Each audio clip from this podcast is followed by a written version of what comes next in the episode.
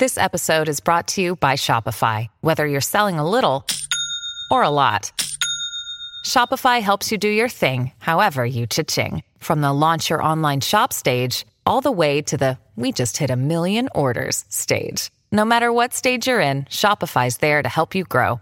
Sign up for a $1 per month trial period at shopify.com slash special offer, all lowercase. That's shopify.com slash special offer. This is Hemant. And Jessica. And you're listening to the Friendly Atheist Podcast. Please go to patreon.com slash friendly atheist podcast if you like what you're listening to. We appreciate it. Uh, I don't even know where to begin today because there's actually a huge variety of stories that all revolve around the usual suspects. Usually you start by asking me how I am, Hemant. How are you? Hemant, I'm so fucking bad. I wasn't sure if you wanted me to ask, so I was just going to sidestep around it. I mean, at then... this point, is there anything I haven't shared? Don't worry, everyone. Yesterday, I had a meeting before I was going to meet my parents at a park, and they're like, hey, surprise, we're killing your entire department. See you never, nerds. So, this fucking year, I swear to Christ. It's almost done.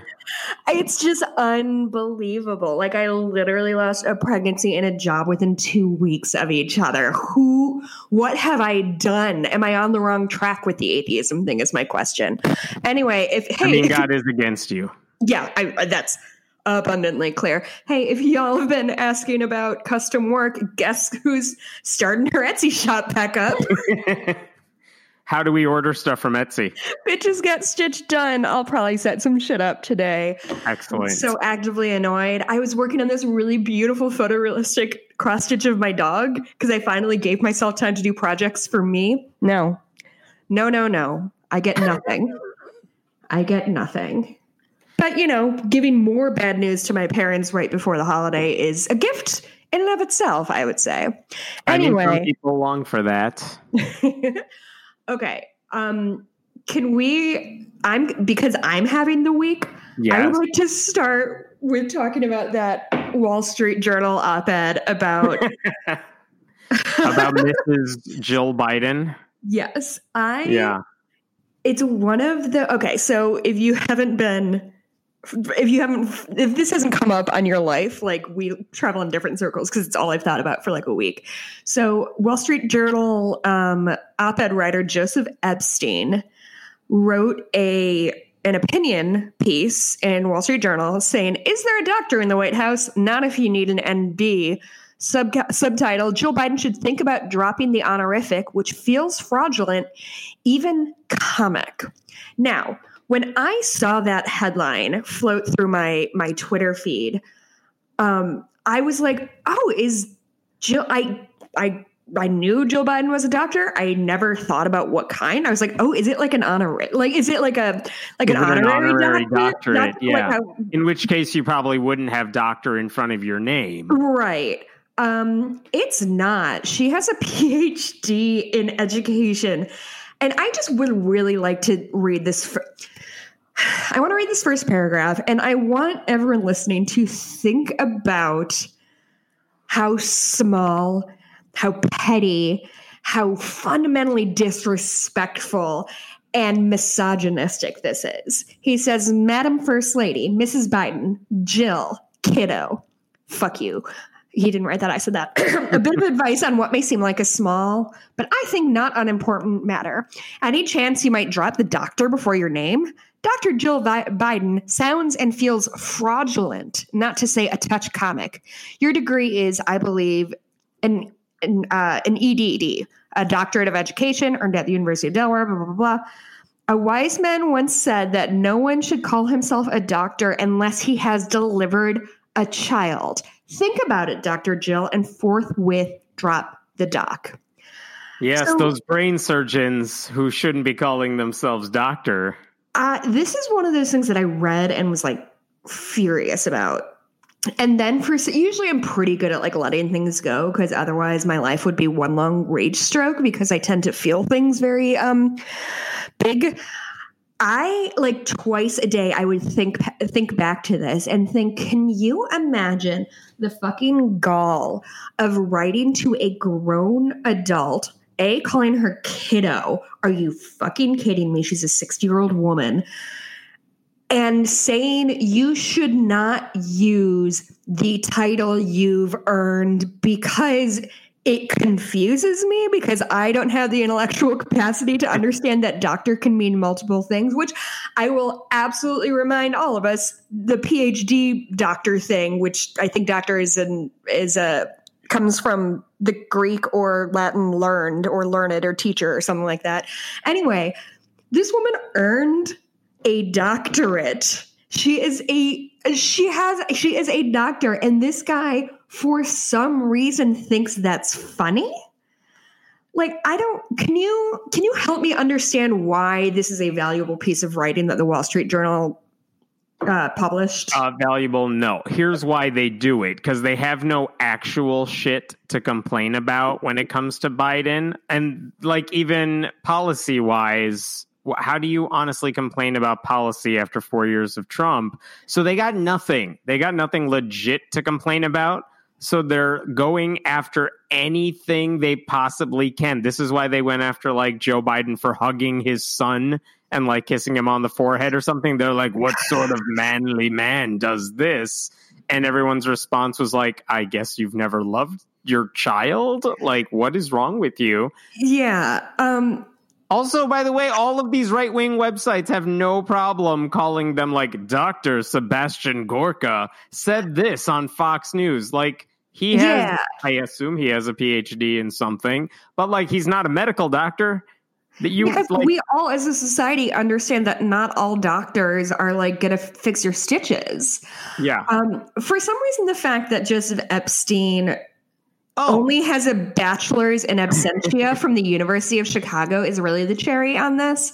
Um, because as someone on Twitter who is not me pointed out, um, if for all this for Epstein and all these other people who are like, I only care about doctors if they're medical doctors. Why do you think the pandemic is raging? It's because Republicans don't care what medical doctors have to say. care about so stop pretending like any of this matters to you. Yeah, I like, and this sort of like he has this faux, um, I don't know, faux like what's the word, um, bashfulness or something because he says. So he he taught at Northwestern University for 30 years without a doctorate or any advanced degree. Hashtag white guys. Um, he has an honorary doctorate and then he goes on for mm, three paragraphs about how some people call him doctor and sometimes he lets them but sometimes he's like push don't do that without acknowledging that an honorary doctorate and a phd or an mdd i think she had i said she has those aren't the same thing yeah. like just because neither of you is like a neurosurgeon doesn't mean your honorary doctorate and her like actual actual title. Just the idea of writing an open letter to a grown woman, basically saying, "I'm threatened by the fact that you have a title." Why? Unclear. It's not like she's wheel, and it's not like she's going around giving medical advice, hoping people are confused by the doctor in front of her name. I'm just, I don't know why this one really stuck at my craw because I think it comes down to women can literally do nothing and be above criticism. All this woman did was advance to the top of her field and then take on the the title that she and earned. teach college classes teach like college in her classes. part in her in her time. That's what she does while she was uh, vice president's wife, while she was a second lady, and, and she's going to keep doing it now and and she's so open to criticism just for fucking existing yeah. beyond like in a three-dimensional space beyond like standing prettily next to the president like it's very i don't know why this one like fucking got into you my soul i think you haven't heard this uh, I I take that back. You have heard it, but like we haven't seen something like this. I was going to say in like four years because they would do it to Michelle Obama too, and it's been a while since we've heard like stupid complaints like that. Sure. But they've done it to to women in Congress. They've done it to other successful women too. Obviously, they did it to Hillary Clinton. Like going after these people for the dumbest things instead of like there are plenty of things you could legitimately complain about. These are mm. not them.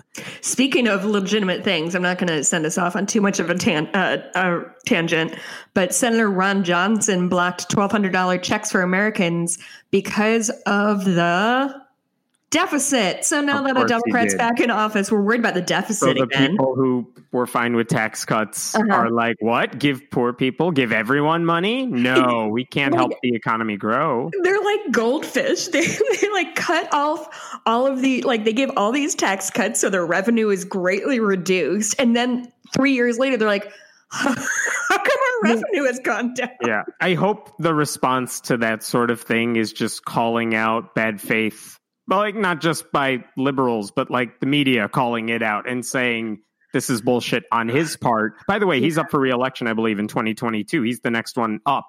Like, use it against him. This should be a sticking point for every Republican and tie them all together. It's idiotic if you let that pass without hold, like holding him accountable for doing that. So I don't know that they will, but they should. Ugh, he's Wisconsin, so maybe I'll pop up there and campaign against him. I just it. I, I think I say this a lot, but like the intellectual dishonesty of the right makes me bananas crazy. Because how do you argue with somebody who isn't willing to admit? Like you can't start from the same spot because their spot is like ever shifting. It's like Right. it's it's very frustrating and can't annoying. they can't do intelligent debates. They can't do sports because they're moving the goalposts all the time. Exactly. Uh, let's let's talk about this thing that happened at Denny's. I don't know why. Let's talk about it. Yeah. So this video took place in September, but it went viral this week. Basically, it's like a Denny's restaurant camera shining in on like the lobby of the restaurant. This is A in cam? Illinois. Yeah, like a security cam in Franklin Park, Illinois. Oh, Franklin Park. And so basically, here's what happened. You you see from the security footage, you see the the server just kind of standing because they're allowing some people inside the restaurant. So Mhm. she's waiting with mask on, waiting to give a menu to the two people who walk in. Mhm. And these two guys walk in, Oh, and you hear them saying like they're not wearing masks and she says you have to i'm paraphrasing you have to wear a mask if you want to come in this restaurant they're like we're not wearing a mask we have a religious exemption to the mask because the civil rights act says we can claim a religious exemption for not wearing a mask Oh, brother. which is insane and that's not what the civil rights act says and then the waitress I forget. Sometimes you just have to be like, no, that's not what that meant. Like, you just have to remind me that even when they quote unquote cite something, that's Yeah, nothing. they, they don't know what they're talking about. Uh, so she says, like, instead of talking to them, you just hear the the server say to her manager, "I'm not working for this shit anymore. These guys won't put their masks on. I'm sick of feeling like this." And when the guy says, "You're discriminating against us," she's like, "I am not discriminating against you. You can't come in here without a mask." The manager comes out Okay. and says, like in Illinois, anyway, no mask, no service. We're allowed to Mhm. say no to you. Um, and as the server leaves the restaurant, full on quitting the place on the spot, you Wait, see wait. her. Yeah, the server just she like, basically she's like, "I'm done with this shit," and oh, walks good out. for her. I've Yeah. always wanted to do that. And the Christians say, as she leaves, "You lost our business," to which no one cares. Uh, yeah, Denny's is really, hurting for y'all. Yeah. Um, Denny's put out a statement to Newsweek that basically justified everything the server and the manager did. Like, we understand some may feel that they are exempt from certain mandates, but the safety of our employees and guests is our top priority, blah, blah, blah. It was very corporate speak. But basically, uh, what the hell are these Christian guys doing? And I have yet, I don't know what this server's name is. I hope she's doing okay Mhm. but it's telling that these two guys walked in without a mask wearing uh, a ministry shirt uh, just talking about how christian they are and this is how they're acting Yeah, I feel like it's funny when we were in this is God five or six years ago. I was in Memphis for the American Atheist Convention, and at the end of the day of like the whatever it's called of like the programming, everyone said like, okay, put on your atheist, you know, your American Atheist shirt, and go out into Memphis, have fun, and tip very well because when Right, you are right, wearing a shirt that rep like that stands for us. Obviously, if I'm wearing like a Cubs shirt, I'm not standing for like the Chicago Cubs. But there is something about like if you're wearing a shirt about a group you're in, like you should really sort of mind your behavior because you now kind of speak for an entire group. Boy, Christians don't seem to have that, huh? Yeah, and uh, we talked about this before, but like servers have said, I hate working Sunday mornings, Sunday afternoons in normal times because that's the worst tipping group. Oh, that ever. is. If you've ever waited in restaurants that are open on Sunday mornings, you know that church crowd, and you know it fucking sucks. Yes. Uh, okay, let's talk about the biggest story I thought this week in terms of the stuff we talk about. We found out so this week the government had to release specific information about who has received the later batch of PPP loans designed to help businesses survive during the pandemic. So not only did we get like an update as to who got money like in late June and beyond after the last update, we learned specifically how much all these people got. Because last time we heard about it, they would say this group got in a range between like uh, 500,000 to a million or 1 million to 3 million or whatever. Now we got specific numbers. And here's what we found out this week that we did not know before. Joel Osteen and his Lakewood megachurch in Houston, Texas, in the first round of PPP loans that we found out about in June, they were not on the list. And the, like they didn't ask for any money. They didn't receive any money and no one talked about them at the time. Fine. And this time they were on the list and we found out they got four million four hundred thirty six thousand two hundred twenty four dollars. Dang, I could use that. According to the information that is public, that money was used to pay for the salaries of three hundred sixty eight people. I should say that does not include salaries for Osteen or his wife hmm. because technically they don't take any official salary from the church because they make money books and speaking and all that other stuff. So it's not those two. It's the church and their salaries and like the people they were helping are just regular people who work on their staff. Uh, So part of me says I mean if it's not like we've already discussed the should churches get any money at all and that's a separate issue for me right now because it's Mhm. like, all right, they decided churches and nonprofits should be eligible for this money. Okay, fine. right.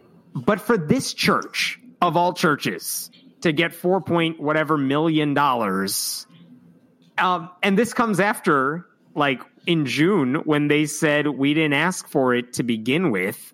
They actually says Lake uh, the Houston Business Journal uh, media outlet said someone from Lakewood spoke to them and said we did not initially apply for PPP assistance during the first half of the program, but Mhm. as the shutdown persisted month after month, given the economic uncertainty, we finally applied for the PPP loan. We have been able to provide full salaries and benefits, uh, including health insurance coverage, to Mhm. all of the employees and their families. Which, again, I I am not necessarily bothered by that. Like the money is going to the people who are genuinely working for them. It's Mhm. not like it's padding Joel Osteen's pocket here Sure. directly anyway. Indirectly, that's money they don't have to take out of their own accounts. Right. But this is kind of the the problem I have with this. Remember when some restaurant chains got money from the first batch of PPP loans and it's like why is this I don't remember the specifics. Like why is this giant wealthy restaurant chain asking for millions of dollars and not like the mom and pop shops that Right. can't get money because it's run out or they don't have the connections they need. And some of those chains were so shamed by it they gave the money back. But it goes that's my issue with this. This is the largest church in the country. This is arguably one of the wealthiest churches in the country where they make millions of dollars in untaxed income every week. And yet, I know it's struggling. I know everyone is struggling. Right. They're not struggling as much as anyone else. Right. Why are they asking for this money? Like, just because they can. I'm not suggesting they did anything illegal here, but be, even though they could ask for it, they didn't need to. They could have easily said, look, we are struggling right now, but Mhm. we'll be okay thanks to our members. And you know what? We have God on our side. Other Right. people need this financial help more than we do. It Mhm. would be unfair for us to grab $4.5 million. Dottie gets it from from a pot that is meant for small businesses. They could have easily said that. It could have been good press. They didn't. They took the money instead. I haven't Mhm. heard a peep from Joel Osteen since this came out. Yeah. And remember, this is the same church that said a couple years ago during Hurricane Harvey, where they're like, "You wanted us to use our church to house people who are escaping the flood." Like, Right. well, we might have, but no one asked us to do it, and we Right. were worried about their safety. Like every time you need them to do the right thing bec- not because someone asked, but because they ought to, because any sensible person could say it. They never seem to do it. Like, I'm not saying he should be sued. He didn't do anything illegal at this church. But of all the places to give back the money they got from the PPP uh, program, from the loans, you would think it's this church. They're mm-hmm. not, they didn't say anything about how they're going to give it back. They're just like, well, we're a business. We had employees to feed. I don't know. It just pissed me off to no end that this guy, this guy's church, which again has every resource in the world, is like free money. Yep, we're on top of it. Screw you, smaller companies. Right. Yeah. It's it's just really hard when when churches and things like that act like regular businesses when it's for them, you know, when it's convenient for them, mm-hmm. or sometimes special entities when it's, you know, when it's convenient. It's just frustrating and I'm over it. And on the same front, this is a similar story. This is from Lisa Guerrero, who works for Inside Edition. Um, she was the one who a couple years ago like confronted televangelist Kenneth Copeland and asked like why do you need a private jet mm-hmm. when you're a televangelist and it was epic like just that whole segment was amazing so this week Guerrero said she was looking into another preacher. She actually said last week, before we recorded last week, she said, I have a segment coming out with a preacher named Marcus Lamb, another megachurch uh, preacher. Mm-hmm. This guy heads up a television network called Daystar Television okay. through his church, which is tax exempt. It's one of the largest uh, Christian TV stations in the country. Um, and th- this guy also has a long history of spending a lot of money on stuff he doesn't need. Very Trumpian, that sort of uh-huh. thing. So Guerrero, the reporter, said last week, I have a segment on Marcus Lamb coming up. And it's like, oh shit, what did you find? And then the segment never aired. And I asked her, like, hey, when's the segment coming out? She basically said, there's some new information coming in, so we're holding off for a little bit.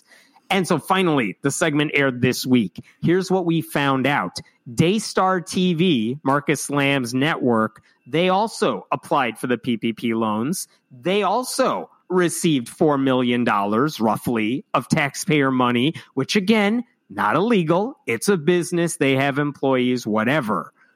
But here's what Guerrero found out shortly after they got that $4 million loan, the head of it, Marcus Lamb, bought a multi million dollar private jet, which his company said we use it for ministry purposes. But she also found that they're basically like if you match up when they go on these ministry trips and where his family members, what they're posting on Instagram, they're clearly on vacation. Yeah.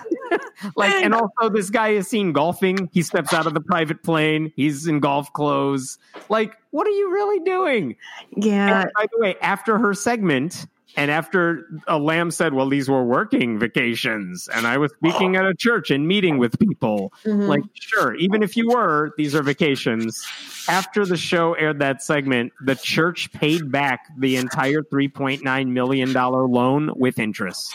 Wow. So yeah. public shaming works. It really does in that case. Yeah. This is a totally different story, but COVID related and this happened in North Carolina. This just came out uh, today on Friday, uh, maybe yesterday on Thursday. There's a church in North Carolina, the First Baptist Church of Hendersonville, relatively small church, as many of these First Baptist types are.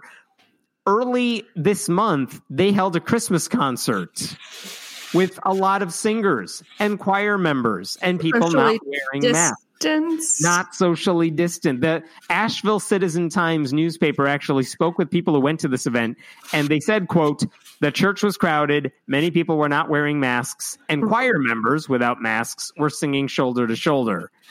And yeah, the singing is like the worst one you can do during COVID. yeah. And this week, the Henderson County Department of Public Health released a statement saying they have traced back to that particular event 75 people who have now tested positive for COVID Oof. directly linked to that event. And that's the ones they know about. Who knows how many other people those people? It's like the wedding in Maine right. all over again. Right. Um, I should say, senior pastor Steve Scoggins uh, issued a statement on through the church's website saying we are shutting down in-person services for the next month which is good, but also why'd you gotta wait until now? Because he had to wait until he got caught and there were consequences.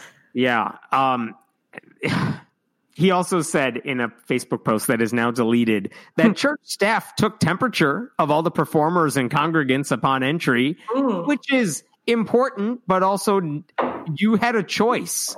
You could have just stayed home. They released a video this week saying, you know, we're since we're not getting together for Christmas, here's a a video we put together of singing and sermons from Christmases past. Things we did in the past, Oh, like nice.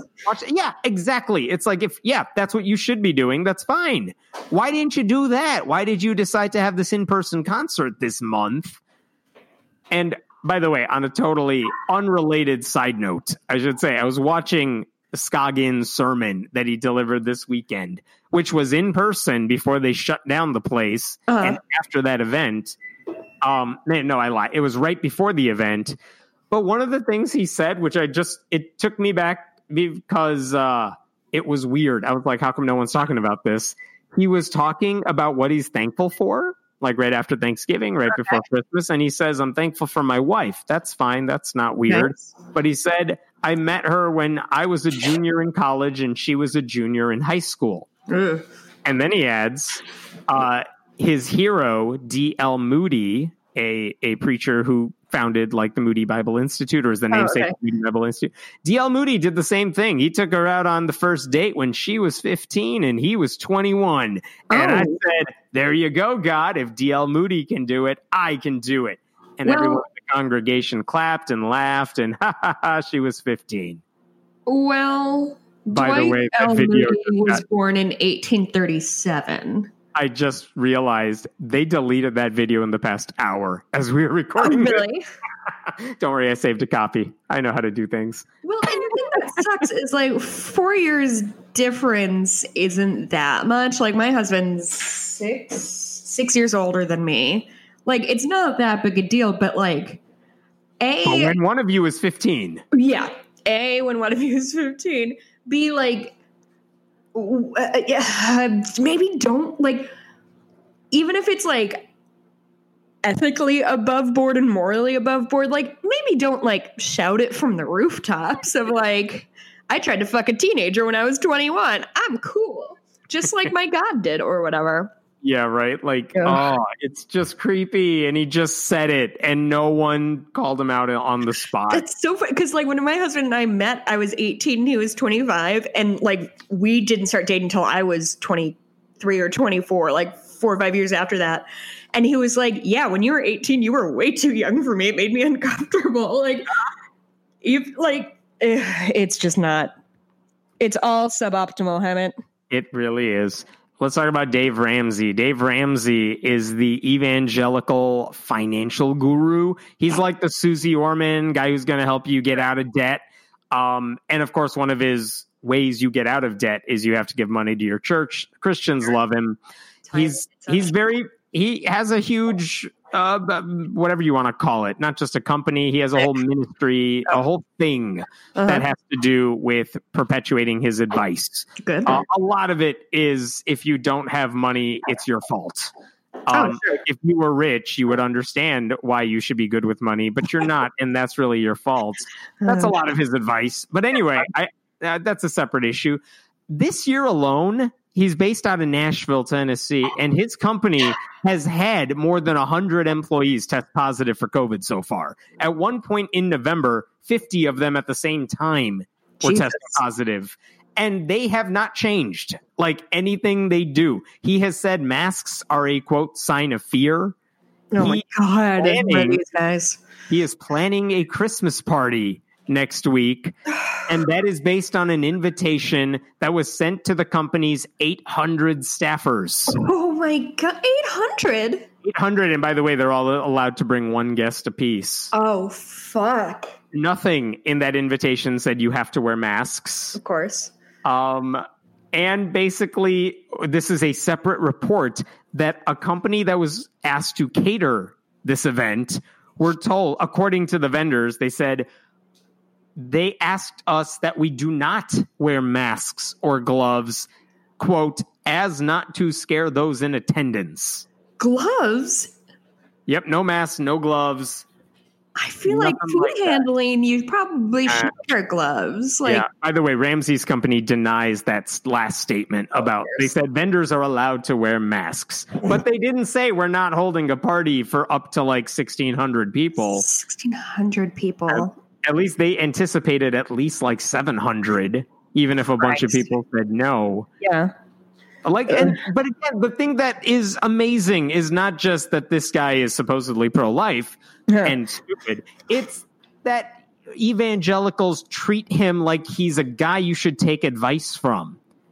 And it's one thing to call out his bad financial advice when he gives that, but Mhm. like a guy who's like, yeah, pandemic, 300,000 people dead, whatevs, come to my party. You don't need to take precautions.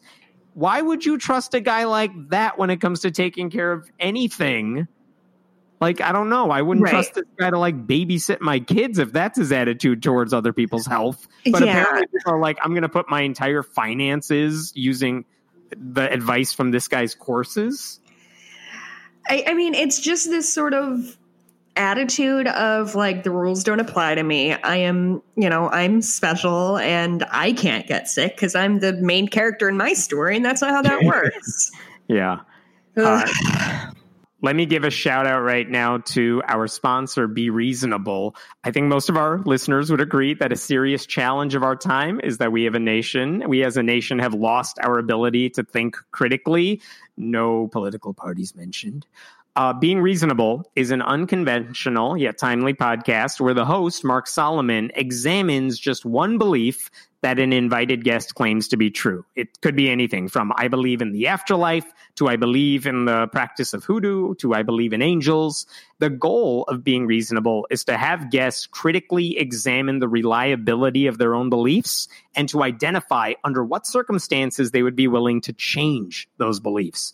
So being reasonable helps model and develop those skills that are required to better evaluate the truth value of any belief. It's why it, the show has become part of a remote teaching approach for some educators. And if you're a fan of this podcast, you will likely be a fan of being reasonable. So check it out wherever you get your podcasts. We appreciate their sponsorship of this show. Here's a separate story. Do you know Lauren Daigle? Lauren Daigle? Uh-uh. Lauren Daigle. She is a singer. She's a Christian singer, which is irrelevant, but she's a popular singer. She was literally this week appeared on The Voice as a guest performer. Oh, like Oh, okay. that's how popular she is. She first made headlines a couple years ago because she appeared on Ellen, and it's, it has nothing to do with Ellen. Basically, Christians got mad that she appeared on Ellen, despite that being a huge break for her and Okay. gave her nationwide exposure. They're like, you're basically endorsing homosexuality. And she's Oh. like, it's Ellen. Why would you say no to this? and then later on, when they're like, well, is homosexuality a sin? And she basically tried to, she's, she's got to be like 20, early She's- 20s. She's, She's not 29. She's born in 1991. 29. Okay, so she's not like Wikipedia. she's not a theologian or anything, but they're like, "Well, do you think homosexuality is a sin?" And she's like, "I I don't I'm not sure. I try to treat people with kindness and dignity." And they're like, "Wrong answer." so that was that was a couple years ago. So anyway, she was tapped this year to perform at like the Dick Clark's Rockin' New Year's Eve on TV. They the still one the hosted Dick Clark thing? they still call it that. I think it's hosted by Seacrest or whatever. But she was scheduled to appear on there.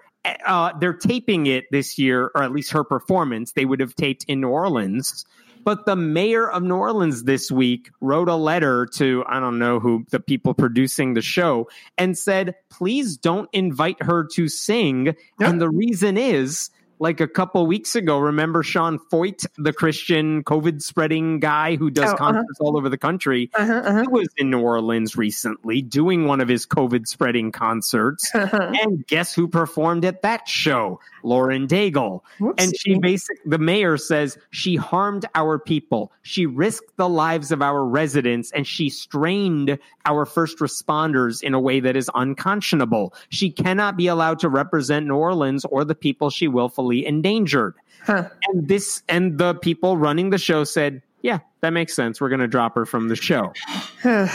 which is the right move, I would argue, because like you, you have plenty of performers to choose from. You don't have to reward her with Right. national exposure for this. I should say the lieutenant governor of Louisiana tried to like whitewash everything she did, and his explanation for why she shouldn't be held accountable is is almost comical. He said the singer explained to me that she was riding her bike nearby when she heard that people were praying for hospitality workers, so she just stopped to join them. When the truth is she was on stage singing, clearly ready to sing Yeah. With this giant concert. Even even if you think, oh, there's a giant group right next to me praying for first responders. Uh-huh. Oh, none of them are wearing masks. None of them are distancing from each other. Let me just jump into the mix here and perform. Like all of that strikes me as bad judgment. Yeah. It's not like she went up on stage and said, What the hell is wrong with all of you? and so, like, trying to whitewash her and saying, like, dude, don't blame her. She had nothing to do with this. No, she absolutely did. I have video of it. I can watch what she's doing. There is a crowd full of unmasked people standing right next to each other like it's a mosh pit or something. It's right there. Sean Feucht posted the video himself with her in it. Christian what- concerts are famous for their rough mo- mosh pits, actually. You wouldn't know that. Yes, yeah. exactly. I wouldn't know that. And anyway, it's not persecution. They're not dropping her because she's Christian. They're dropping her because she doesn't give a shit about COVID and Yeah. she shouldn't be rewarded for it. Yeah. Ah, Cool. I'm Um, debating which other stories I should get to. can I sneak in with my own Yes. story then? Yes. Um, so a lot is going on with the Trump administration. They're trying to um they're just being assholes. They're just trying to be assholes as as much as they can. And so recently the Trump administration announced two measures on Wednesday seeking to restrict abortion access, including withholding hundreds of millions of dollars in federal funding for California because they uh because their uh, insurance in California requires it has to cover abortions. Um, so yeah, they're eh, like the thing with Republicans is they're willing to harm whomever they need to, as many people as they need to, as long as they get their way. Um, I, I could be wrong about this. XKCD, the webcomic, po- pointed out this week that I think there are more Republicans who voted for Trump in California than like Democrats who, or than Republicans who voted for Trump in like Texas. Like, if you're hurting California, you are hurt. I don't know if that's right. Don't quote me on that. But the point is, like, there's a lot of Republicans in California. And if you're denying payments to California because you don't like their liberal policies Right. or whatever, you're hurting a lot of Republicans. Yeah, and I, I have many, many, many reasons that I think the Electoral College should be abolished. But one of them, I think California is a very, very good example of the fact that, like, California is reliably blue because it has, you know, LA and it has, you know, giant, famously liberal hubs. But the majority of California is might as well be fucking Southern Illinois. Like, it's Mhm. it, they are not a one monolith and those voices are not being heard just as all the democratic voices aren't being heard in like texas or whatever anyway um, so this is uh, health and human services secretary alex um, azar Yeah. he said, We are taking enforcement action against the state of California for imposing universal abortion coverage mandates on health insurance in the state. We have informed California that this policy clearly violates federal conscience laws, but but the state refuses to fix the issue and comply. So I mean, essentially they're withholding $200 million for each additional quarter that that the state doesn't apply. Um, I'm not sure how they think that's going to happen when, you know, in a month when we have a different president. But like, I, at this point, they're just playing to their base. It's like Tulsi Gabbard saying, "Let's go all anti-trans legislation right, Right. now." When Right. it's like it, it's not going to pass, no matter what you do. It's just showboating at this point. And for what? For what reason? What does Azar want to do after he's done with this administration? I don't know. It's like they're all gunning probably. for Newsmax correspondent or whatever it is. Yeah. Yeah, it, it's just it's so frustrating, and you don't need to look that hard to to find out how many people will be harmed, perhaps fatally so, without you know these funds that the state requires to run. And those people are less important to the Republicans than fetuses. It, it's absurd. Not even fetuses, but hypothetical fetuses. It's not even Yeah. about like. It's about the fact that insurance covers it, not the fact that it's. It's just. It's infuriating. It's Republicans-. If you told Republicans that these people used to be fetuses, maybe they would care. I don't think that's true, Hemant. Hmm. Let's talk about uh, this guy, David Byrd. He is a state representative in Tennessee. Okay. And the reason he's in the news this week, this is a guy, as you would expect from a Republican in Tennessee. He has rejected wearing a mask during legislative sessions. He has gone to in person social gatherings and bragged about it. He supported a resolution saying the pandemic was sensationalized by the mainstream media. A resolution said it was sensationalized. Yeah, yeah. Um, and also, by the way, this is unrelated to the pandemic stuff, but back in the day, uh, a few of his former girls basketball students, when he was a coach in the 80s, they said he sexually assaulted them. Oh, that's Um, and his response was not, no, I didn't. His response was, I've done nothing bad while in office. Anyway, this guy, Uh-huh. this guy now says, you guys, I need a miracle today because I'm in the hospital for COVID. Please Aw. pray that God will breathe his healing spirit into my lungs. He Aw. said, My doctor said if my oxygen level doesn't improve, then he has no choice but to put me on a ventilator. So I need a miracle.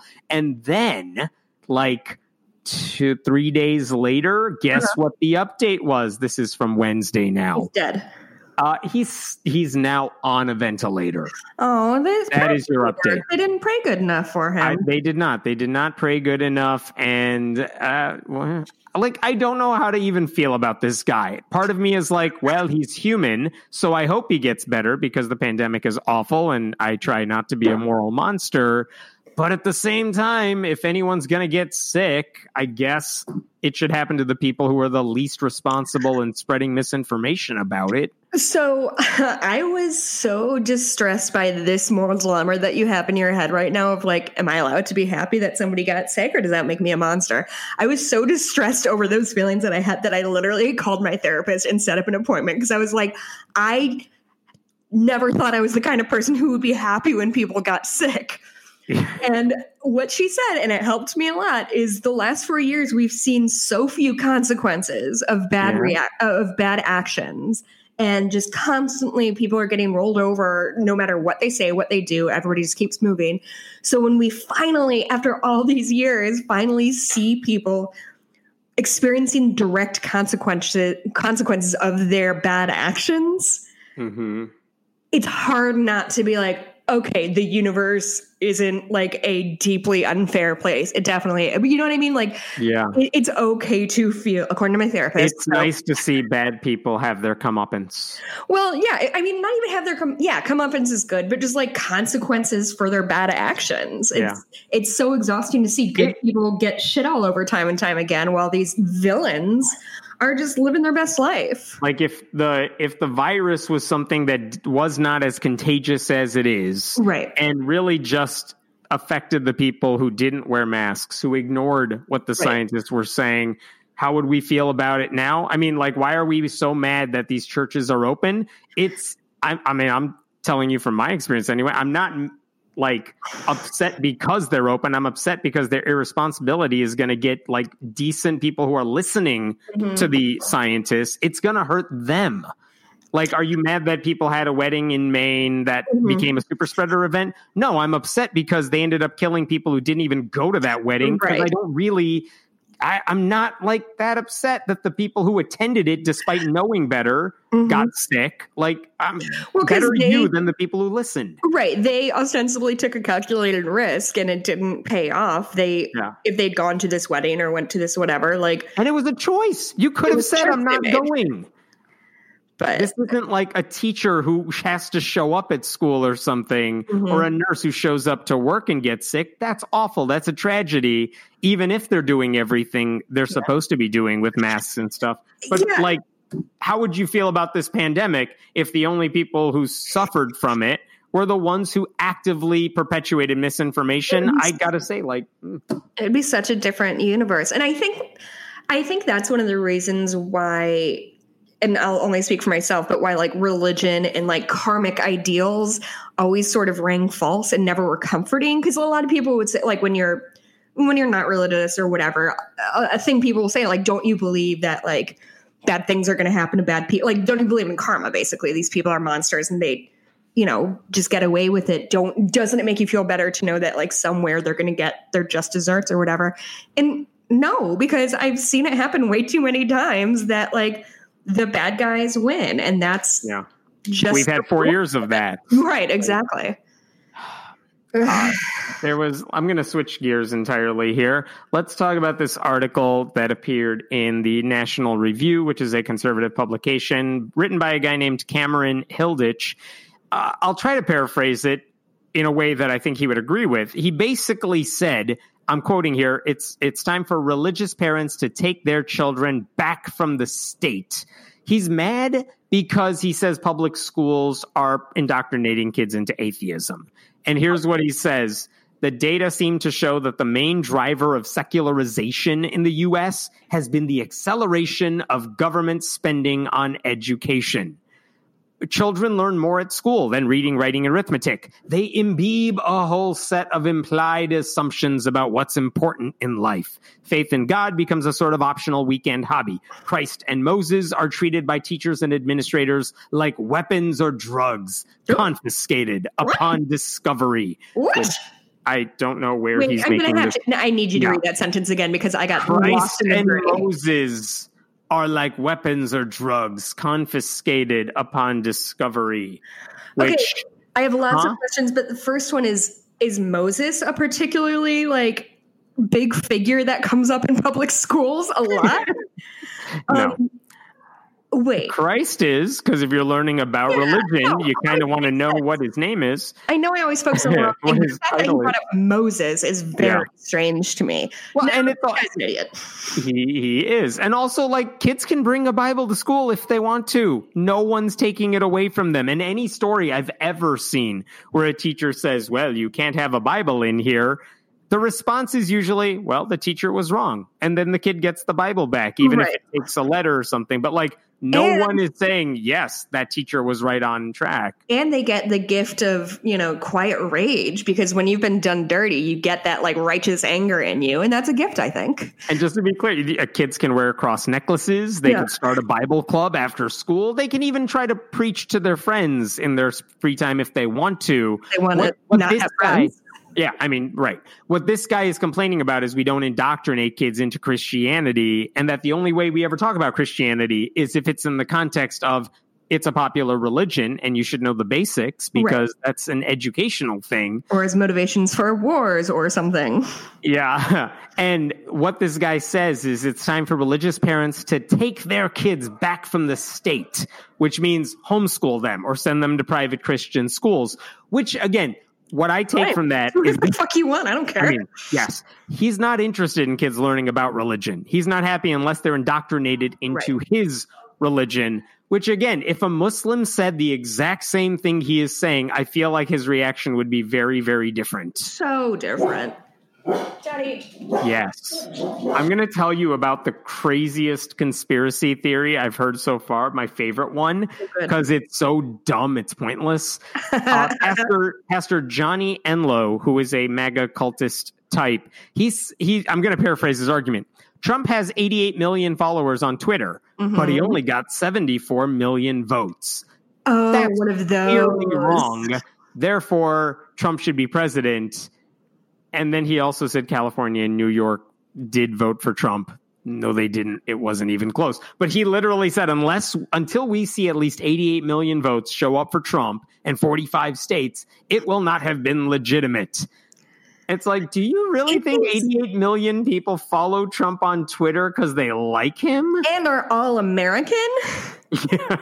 Like the I've heard that a few times. I saw like that's been floating around since the election of like Joe Biden only has 4.2 million followers and Trump has 88. How did he win? And it's just Why do you think that's an approximation of real life? It's like I, no one showed up for Biden's rallies. I don't belong to a cult. I don't need to like jump out of my truck and say Biden every two seconds this, to vote for him. This feels like they're learning the, the lesson that like movie studios learned 10 years ago of like everyone's super jazzed for whatever obscure like comic book villain is happening and then the movie flops and they're like but people were so excited about it on twitter and it's like yeah, well, different universes, huh? It's much easier to retweet something than to like go pay for something and watch it, especially if it's trash. Yes. I, you know how many people follow Trump because they hate Trump or think I need to be aware of what my government's doing? Do you follow Trump? I do. Are you I'm going to? Are you going to continue to follow him after? Um, question. I'm going to follow him because I genuinely think right after the election he'll say something stupid, he'll get banned, and then move to Parler. Uh, so Parlay, I, sorry. Yeah, I have considered just straight up blocking the word Trump off my Twitter feed and just see how that treats me for a few days. Because I, I bet I as much as I want to, I feel like I have an obligation to like know what he's up to. Yeah, you're kind of a journalist, I guess. I kind of, but yeah, like that's the concern. Like I gotta follow him, but I follow plenty of people I don't like for the same reason. I want to keep tabs on what they're doing. Sure, it's not because I support them or like them, right? And that's kind of it. But like to think that all 88 million people follow him because they would vote for him and they're all legal American yeah, or can vote for them. What? Yeah. Like that's the kind of thing that really falls apart under the like the slightest investigation. Like even if you think about it twice, you're like, "Oh, yeah, that makes no sense. Stupid." Like, "Oh, yeah, I, I get why I thought that, but that was dumb. That was dumb." Okay, let's move on with our lives. Not like calling it a conspiracy theory. God, people are genuinely so dumb. I'm concerned about the future of humanity. As you should be. There mm-hmm. won't be. Don't worry. There won't be humanity in couple years. Yay! I'm talking about Madison Cawthorn, our buddy, the Republican who just got elected, uh, who's a accused of sexual misconduct by other conservative Christian women. The mm-hmm. guy who mm-hmm. lies. Anyway, we've talked about him enough. But anyway, he was uh, on Fox News talking about Raphael Warnock, the Reverend who's running for a Senate seat from Georgia, the Democrat mm-hmm. running there. And one of the things he said, uh, I'm going to quote here you see this Warnock fellow who's coming down here and disguising himself as some moderate pastor from the South. That was this guy? That was this guy. If you look at him, really, what he actually believes, he's a radical's radical. Oh. He wants to defund our police. He says a pa- he says he's a pastor, yet he's all about abortion. This is somebody who does not represent what real Americans believe. Oh, and by real Americans, he means, I assume, white. Only, only white? Yeah. Like every time Republicans are like, you got to represent real Americans. Like people in California don't know what real Americans are going through.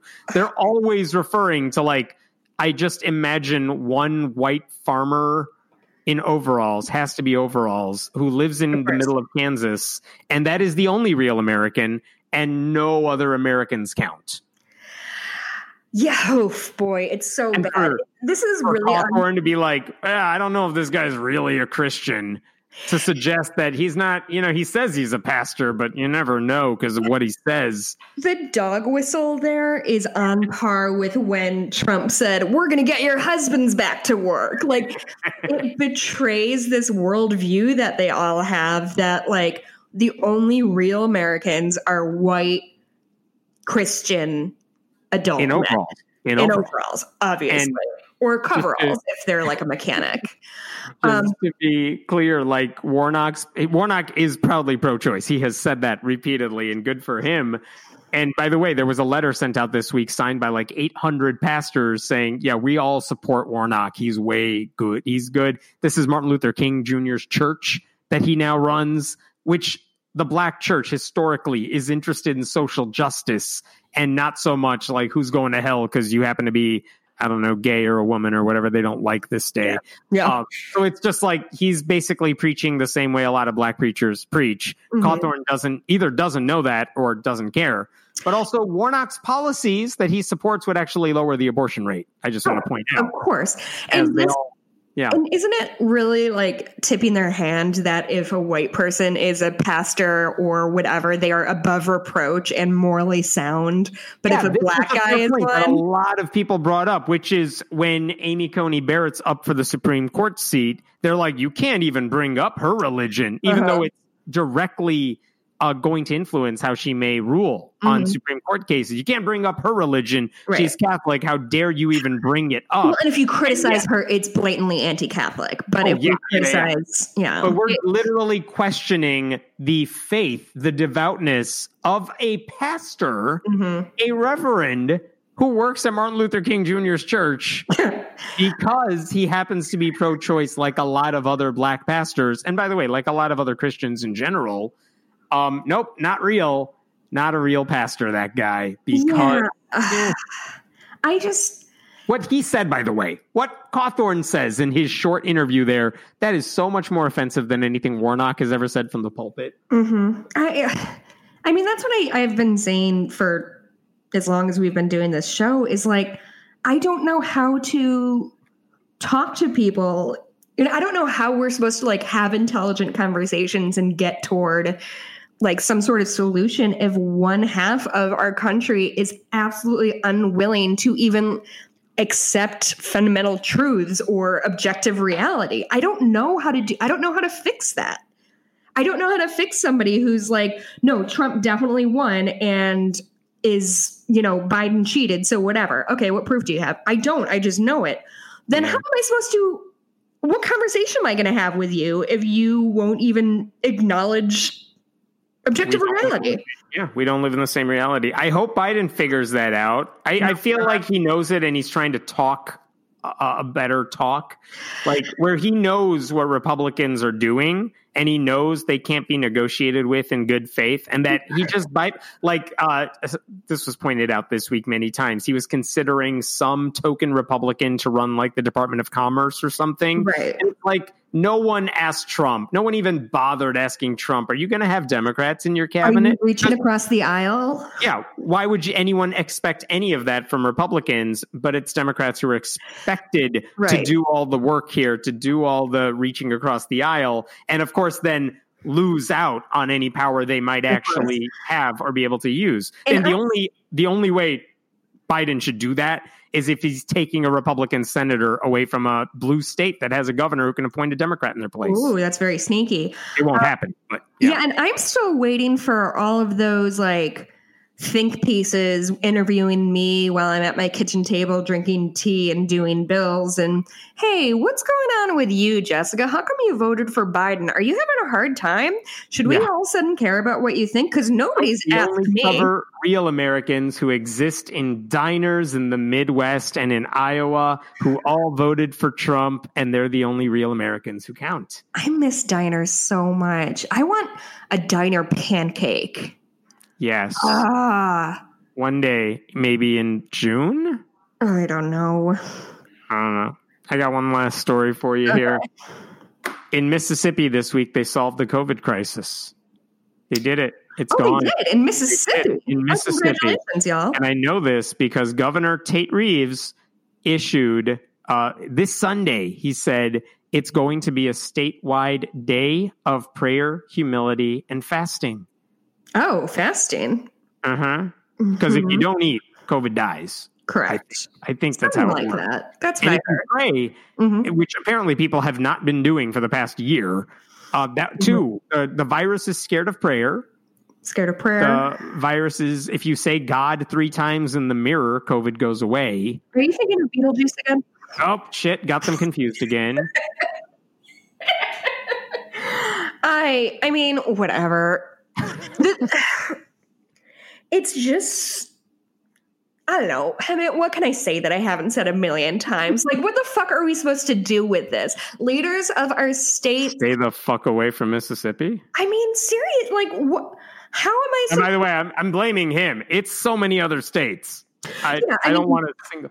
Mississippi is just like the suit du jour. Like, it's always another state. It's always another munic- municipality. Like, Yeah, What? Oklahoma, Oklahoma's Republican governor Kevin Stitt, by the way, also issued a day of prayer pro- proclamation this week. They, whether it's for victims, I know they're not saying this is going to destroy COVID. They're saying this is in honor of the victims. The victims don't need your prayers. They needed your face masks like six months ago. They needed you to take this seriously. Tate Reeves did not. Kevin Stitt did not. Yeah. They have the virus outbreaks worse than a lot of other places. Oh, it's so fucking frustrating. I don't know anymore. I'm so annoyed. I'm I tired. hear you. Ugh. Do you have anything else? Um, I don't think so. I've got this recipe for pork chops that I have pulled up. Do you want me to talk about that? We'll wait for that next week. Okay. I accidentally bought too much buttermilk, which is the whitest thing you've ever heard. it really is. I know. Where do we where do we find you? you can always follow me on Twitter. Um, I'm at Blueberry, B L U E B U R I E. I'm thinking about changing that finally. We'll, we'll talk offline about that. Think about it. Yeah. Um, also, my uh, other podcast I do with my husband called Cooper Duper, we just wrapped up the second se- so it's a Twin Peaks podcast where we rewatch it and discuss it. Um, we just finished up um, the second season and then Fire Walk with Me, which is the 1992, 4, 1994 maybe, 1992 um, movie that um, follows up the series and it is a nightmare scape as uh, it's very Lynchian. Um, so we talked for like two and a half hours about it because it was very intense and very heavy. Um, and then we are going to do a couple more episodes and then jump into season three, The Return. So if you are looking to get into Twin Peaks, what the Do fuck it. else are you doing, my dude?